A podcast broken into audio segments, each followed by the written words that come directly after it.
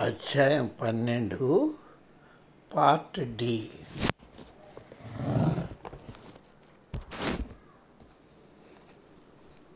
మరుసటి దిన ప్రసంగం మమ్మల్ని ఆశ్చర్యచకితులను చేసింది. అది ముందు సాయంత్రపు సంభాషణ యొక్క కొనసాగింపు.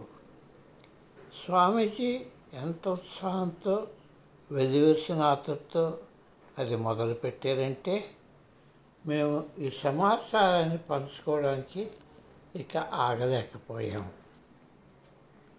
ఊపిరి తీసుకునే ప్రక్రియను నేర్చుకోవడం అదే వాయు అధ్యయనం యోగకు ఒక ముఖ్యమైన ప్రారంభం మాత్రమే. దాని తర్వాత మీరందరూ ప్రాణవిద్యను బోధపరచుకోవాలి. ప్రాణశక్తి జీవితాధార శక్తి నువ్వు పీల్చే ఆక్సిజన్ను నిన్ను జీవించి ఉండేటట్టు తోడ్పడదు.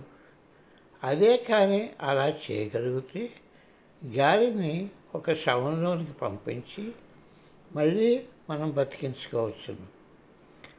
ప్రాణశక్తి నీలో జీవం పోస్తుంది. నీ దేహంలో ప్రవేశించడానికి ప్రాణశక్తి గాలిలోనున్న స్థూల రసాయన పదార్థాలను ఉపయోగిస్తుంది. స్మృతులు గాలి గురించి రౌతుతో ఉన్న గురంగా వెల్లడిస్తాయి. ఆ రహస్య రౌతే ప్రాణశక్తి. ప్రాణశక్తి నీకు ఆహారం నుండి సూర్యరశ్మి నుండి వస్తుంది. కానీ ఈ జీవశక్తికి వాయుమండలం ప్రధాన ఉత్పత్తి స్థానం ఇతర స్థానాల కన్నా ప్రాణశక్తికి ఊపిరి పీల్చే ప్రక్రియ ప్రధానమైనది. ఈ ప్రక్రియ దేహాన్ని మనస్సుని పునఃశక్తివంతం చేస్తుంది. శ్వాస జీవకణాల్లోకి జరిగే మార్పు అదే మెటమాలిజంకు అతి ముఖ్యమైన అంశం. ఒత్తిడిలో ఉన్నప్పుడు శ్వాస పరిమితం అవుతుంది. జీవకణాలకు ఆహారం కొరబడుతుంది సమంగా శ్వాస తీసుకోవడం హృద్రోగం ఇతర వ్యాధులను నయం చేయగలుగుతుంది. ప్రాణాయామాభ్యాసాలు నేర్చుకుంటే అది మానసిక స్థితి అదే మూడ్స్ని నియంత్రించడంలో ఎంతో ఉపయోగపడుతుంది. స్వామీజీ శ్రోతలకు దగ్గరగా నడిచి వెళ్ళారు. మీకు ఒక సంగతి చెప్తాను. ఒకసారి వైద్య బృందం ఒక స్త్రీ తన శిరోభారం అదే మైగ్రేన్ గురించి కథనం చెప్తుంటే వినడానికి నన్ను ఆహ్వానించారు.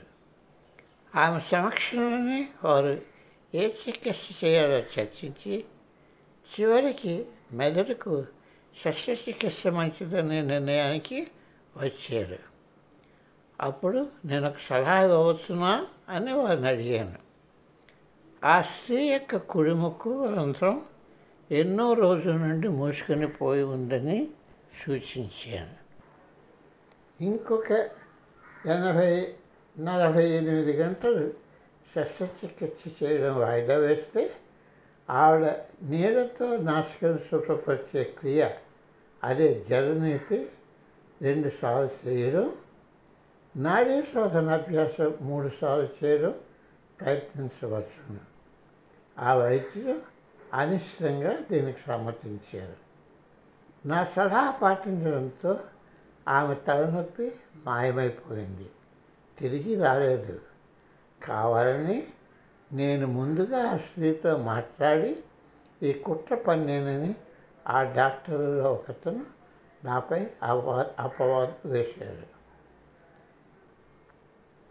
విద్యుత్ శక్తిలో గుణయుక్తము రుణాత్మకము ఉన్నట్టే మానవ శరీరంలో ఆకర్షణ వికర్షణ ధ్రువాలు అంటే పోలార్టీ ఉంటాయని పూర్వీకులు కనుగొన్నారు.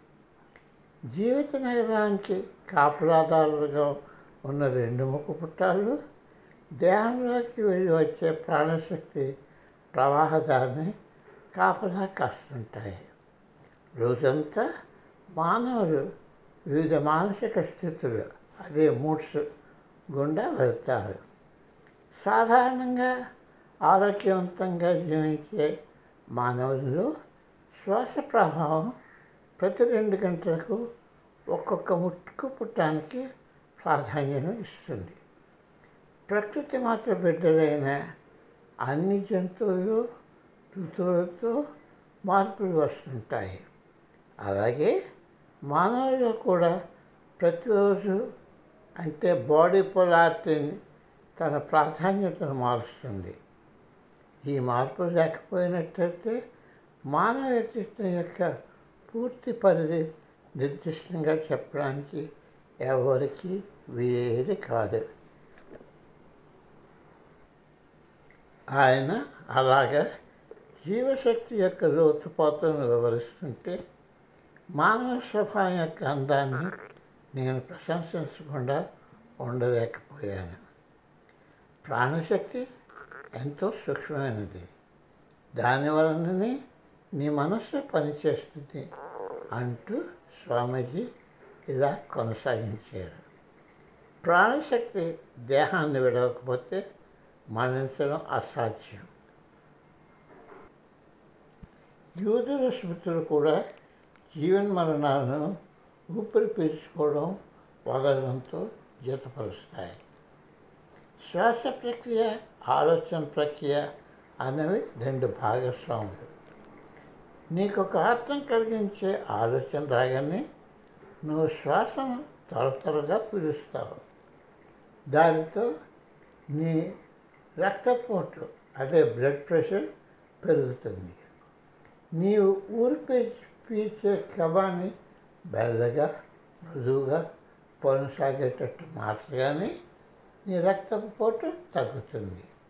దురదృష్టవశాత్తు ఈ సహజ లోపాన్ని వైద్య చికిత్స పొందలేకపోతున్నది అప్పుడప్పుడు ధూమపానం చేసే తల్లిదండ్రులు పొగను లోపల నిలిపివేసుకుంటూ ఉంటారు. దానిలో కార్బన్ డైఆక్సైడ్ దేహంలో ఉండిపోయి కార్బన్ ఆమ్లాన్ని రతక్రియలో భార్యకి చేరవేసి గర్భంలోని శిశువుకి అది చేరచేయడం దానివల్ల శిశువుకి శ్వాస సంబంధిత వ్యాధులు రావడం జరుగుతుంటాయి.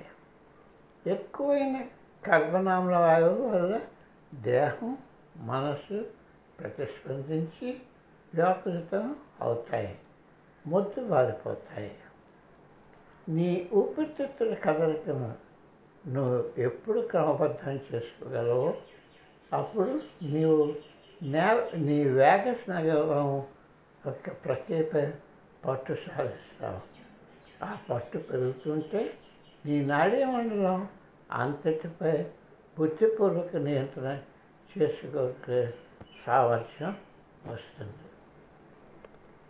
చాలా సంవత్సరాల కిందట దేహాన్ని కొన్ని రోజులు వదిలి ఒక ప్రత్యేక ధ్యాన సాధన చేయడానికి నాకు ఒక ప్రశాంతపు ప్రదేశం కావాల్సి వచ్చింది. తన ఆసుపత్రిలో ఉన్న ఖాళీని ఖాళీగా ఉన్న గదిని నా వైద్యమిత్రుడు నాకు ఇచ్చాడు ఆయన గదిలోనికి ఎవరు వెళ్ళకుండా చూస్తూ ఉండండి అని ఆయన నర్సులు చెప్పారు దానిలో నేను పద్మాసనం వేసుకొని నా పరుపుపై ధ్యానముద్రలోనికి వెళ్ళి నా సాధన మొదలుపెట్టాను ఒక వారం రోజుల తర్వాత ఆ వైద్యులు అత్యవసర చూడడానికి ఆసుపత్రి నుండి వెళ్ళిపోయాడు. ఆ వెళ్తున్న తొందరలో నా సంగతి మర్చిపోయాడు. ఆ సమయంలో ఒక కొత్త రోజు కోసం ఖాళీ ఉన్న గది కావాల్సి వచ్చి నర్సు ఏ గది ఖాళీగా ఉందని చూస్తూ ఆ గది నుండి వారం రోజులు బట్టి ఎట్టి రాకపోకలు లేకపోవడం తెలుసుకొని నా గది తరపు తెరిచింది. మంచంపై నేను కూర్చొని చూసి ఆశ్చర్యపోయింది. నా గుండె కొట్టుకోవడం కానీ శ్వాస పిలుస్తున్న సంకేతం ఏకీ కనబడడంతో నేను మరణించినట్టు నిశ్చయించింది. పనివాళ్ళు నన్ను ఆసుపత్రిలో సవాలించే ప్రదేశానికి అదే మోర్గుకి తీసుకుని వెళ్ళారు వాడు నా కాళ్ళను విడదీయలేకపోయారు.